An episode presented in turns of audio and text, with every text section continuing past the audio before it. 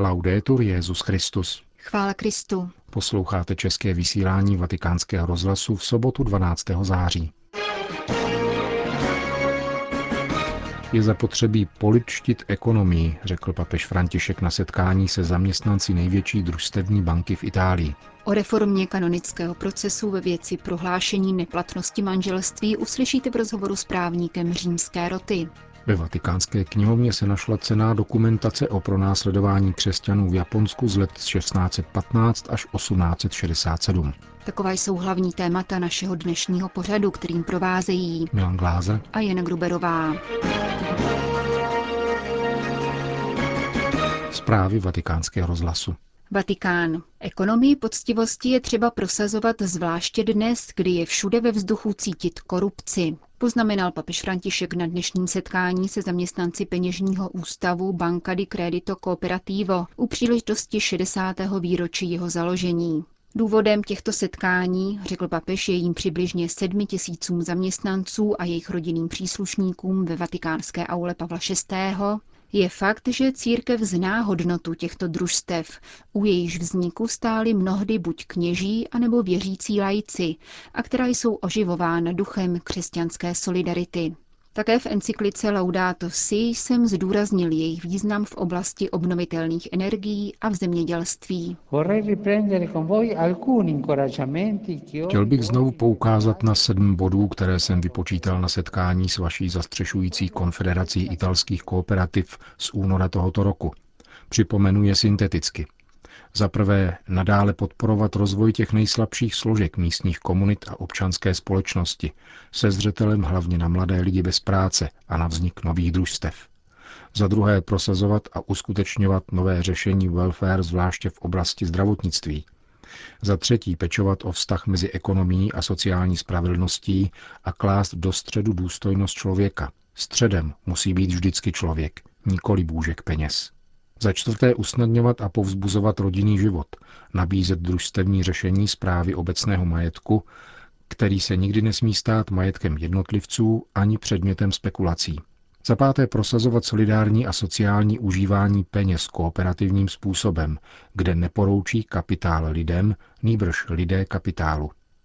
Za šesté plodem toho všeho má být růst ekonomie poctivosti. Ekonomii poctivosti je třeba prosazovat zvláště dnes, kdy je všude ve vzduchu cítit korupci. Po vás se žádá, abyste byli nejenom poctiví, to je normální, ale abyste šířili a zaváděli poctivost ve svém okolí. To je boj proti korupci. Za sedmé, účastnit se aktivně globalizace aby byla globalizací solidarity. Takto papež František načrtnul specifické poslání družstevního podnikání. Připomněl pak, že Banca di Credito Cooperativo je největší družstevní spořitelnou v Itálii a dodal. Může se stát, že nějaká jiná družstevní spořitelna vás předstihne. To však není ta největší výzva. Nejdůležitější výzvou je stát se opravdovou kooperativou a být stále opravdovější. To je opravdová výzva.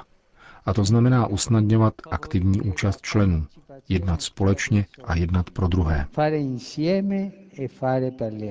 Vést banku, řekl papež, je delikátní řemeslo, které je velice náročné. Družstevní banka však musí být něčím víc. Musí usilovat o politštění ekonomie a spojit efektivitu se solidaritou. Dalším důležitým pojmem sociální nauky je subsidiarita. Tu uskutečňujete tím, že čelíte těžkostem společně a nezatěžujete instituci a stát, pokud můžete problémy řešit svými silami a odpovědně. Proto je důležité, abyste pokračovali v integraci družstevních bank v Itálii. Nejenom proto, že, jak se říká, v jednotě je síla, ale proto, že je třeba myslet ve velkém a rozšiřovat horizonty. Typickým znakem dobrých družstevních peněžních institutů, zdůraznil papež, je dobročinnost a poskytovaná účast. U počátku venkovských kampeliček byla vždycky snaha podpořit další iniciativy poskytující práci. V dnešní velké nezaměstnanosti, poznamenal papež, je především třeba podporovat rodiny a pomocí mikrokreditů a dalšími způsoby tak politšťovat ekonomii řekl mimo jiné papež František zaměstnancům a rodinným příslušníkům největší družstevní banky v Itálii. Vatikán.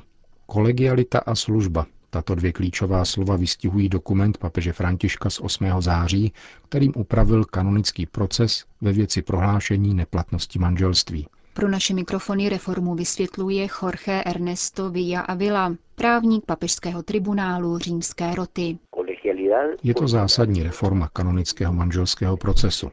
Vyznačuje se kolegialitou a službou, protože přibližuje biskupa jeho věřícím, aby jejich případy mohly být projednány s větší rychlostí. Dříve se těmito kauzami zabývaly interdiecézní soudy, zatímco nyní je to přímo a osobně biskup, který nese zodpovědnost za posouzení případů a rozhodnutí o neplatnosti manželství. Tím se možnost zneplatnění otevírá více lidem, ale nikoli proto, abychom si dobře rozuměli, že se změnily důvody nulity, nýbrž kvůli rychlejšímu projednání případů a větší blízkosti věřícím. Znamením kolegiality je přítomnost biskupa, který spolu se svými spolupracovníky tuto reformu uvede do života. Reforma tak odpovídá na zásadní starost, kterou projevila biskupská synoda, tedy reaguje na skutečnost, že mnoho křesťanských věřících žije po rozpadu prvního manželství v neregulární situaci, což těmto lidem působí utrpení. Apoštolské listy papeže Františka byly vydány krátce před zahájením svatého roku milosrdenství. Myslíte si, že je to další papežovo gesto, kterým chce poukázat na nekonečné boží slitování? Nepochybně, protože už slova, která svatý otec užil v názvu dokumentu Motu Proprio, mluví o milosrdenství, s jakým se má s těmito otázkami nakládat. Jde o reformu širokého pastoračního dosahu, díky které mají pocítit blízkost církve i samotného Boha právě tito lidé, kteří trpí a nacházejí se ve stavu hříchu. Je to tedy velmi důležitá součást nadcházejícího svatého roku. Co se změní z hlediska místních církví? Radikální proměnou prochází podoba soudních struktur, které se dosud zabývaly kauzami manželské nulity. Jak jsem již uvedl, procesy se konaly při interdiecézních soudech, které byly mnohokrát velice vzdáleny od místa bydliště věřících, kteří žádali o soudní řízení. Častokrát mělo několik diecézí pouze jeden společný soud. Tato struktura se radikálně změnila tím, že nyní každý biskup stojící na blízku svému stárci může a má mít svůj vlastní soud. Biskup za něj ponese osobní a přímou zodpovědnost, přičemž bude samozřejmě využívat spolupráce svých soudců a to buď jediného soudce, anebo soudního kolegia, které může být složeno z jednoho duchovního a dvou lajků. Stojíme tedy před radikální reformou organizace církevních soudů. A konečně, co se změní pro věřící, kteří žádají o zneplatnění manželství? Zde si musíme zjednat jasno v tom, že se v žádném případě nemění nauka o manželství a jeho nerozlučitelnosti. Jak už bylo řečeno, Nemění se důvody vedoucí k prohlášení neplatnosti manželství, nýbrž pouze postup, jakým se zjišťuje pravost či nepravost církevního manželství. Věřící musí důvěřovat ve spravedlnost církve, a ta se jim nyní přibližuje v postoj výraznějšího naslouchání a pastorační starostlivosti o jednotlivé konkrétní situace. Všichni dotyční věřící jsou tedy vyzváni, aby ve své diecézi v důvěře a víře předložili svůj vlastní případ – budou vždy vyslechnuti a to ve světle pravdy. Pouze pravda totiž může vést k povolení či naopak nepovolení druhého manželství. Tento postoj ve světle pravdy je zásadní. Uzavírá právník Villa Avila, který pracuje při tribunálu Apoštolského stolce. Vatikán. Po stopách křesťanství v Japonsku na počátku novověku. Pod tímto tématem se dnes ve vatikánské knihovně konalo sympózium věnované objevu velmi cené původní dokumentace z období pronásledování křesťanství v Japonsku z let 1615 až 1867. Jde o 10 tisíc rukopisů, které zhromáždil v první polovině 20. století italský salezián Mario Marega, jehož jméno nese jejich kolekce – Dnešní sympózium, kterého se účastnili přední japonští specialisté, mělo za účel seznámit veřejnost s poměrně nedávným objevem těchto manuskriptů. Jejich zkoumání bude probíhat v úzké spolupráci mezi Svatým stolcem a Japonskem. V rozhovoru pro vatikánský rozhlas přibližuje tuto kolekci jeden z účastníků sympózia, profesor Silvio Vita z Univerzity pro cizince v Kyoto. Jde o úřední zprávy, které zasílali správci jednotlivých obcí svému feudálnímu panovníkovi.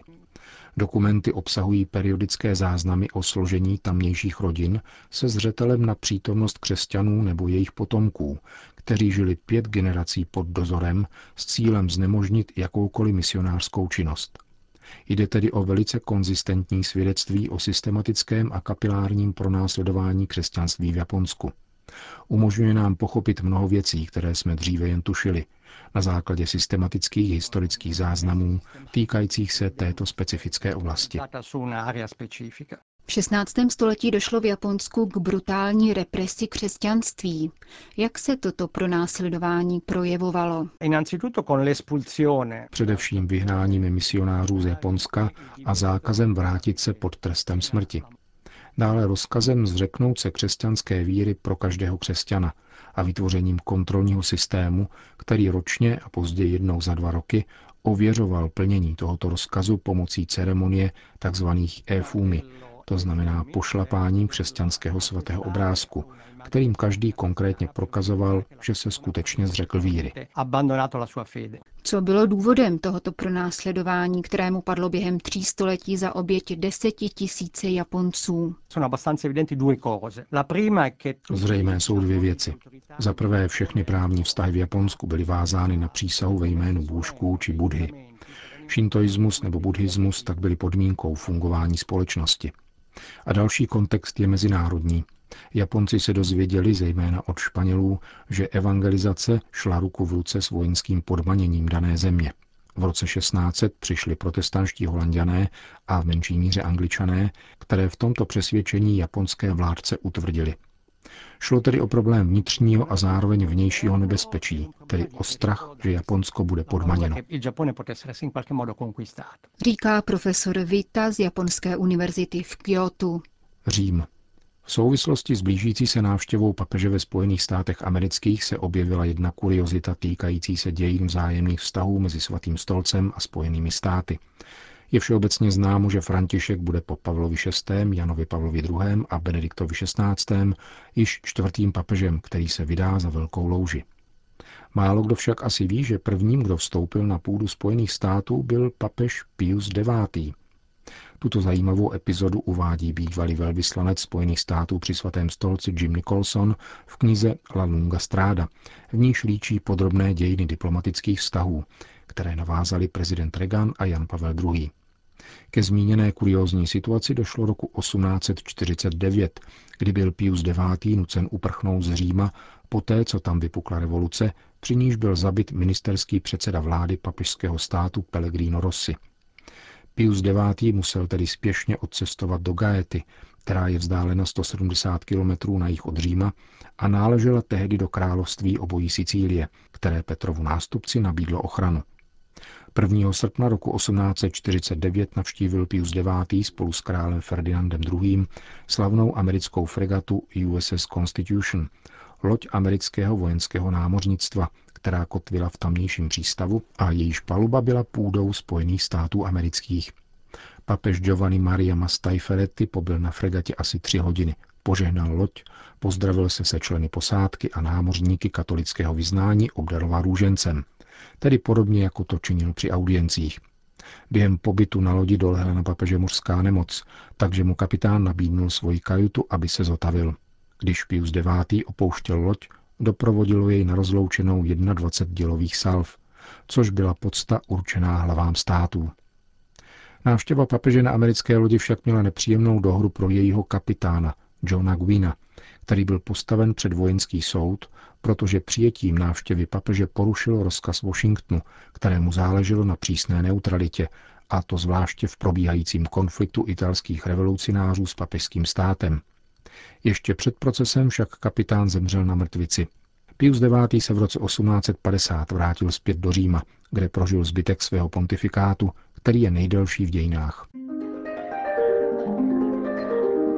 Končíme české vysílání vatikánského rozhlasu. Chvála Kristu. Laudetur Jezus Christus.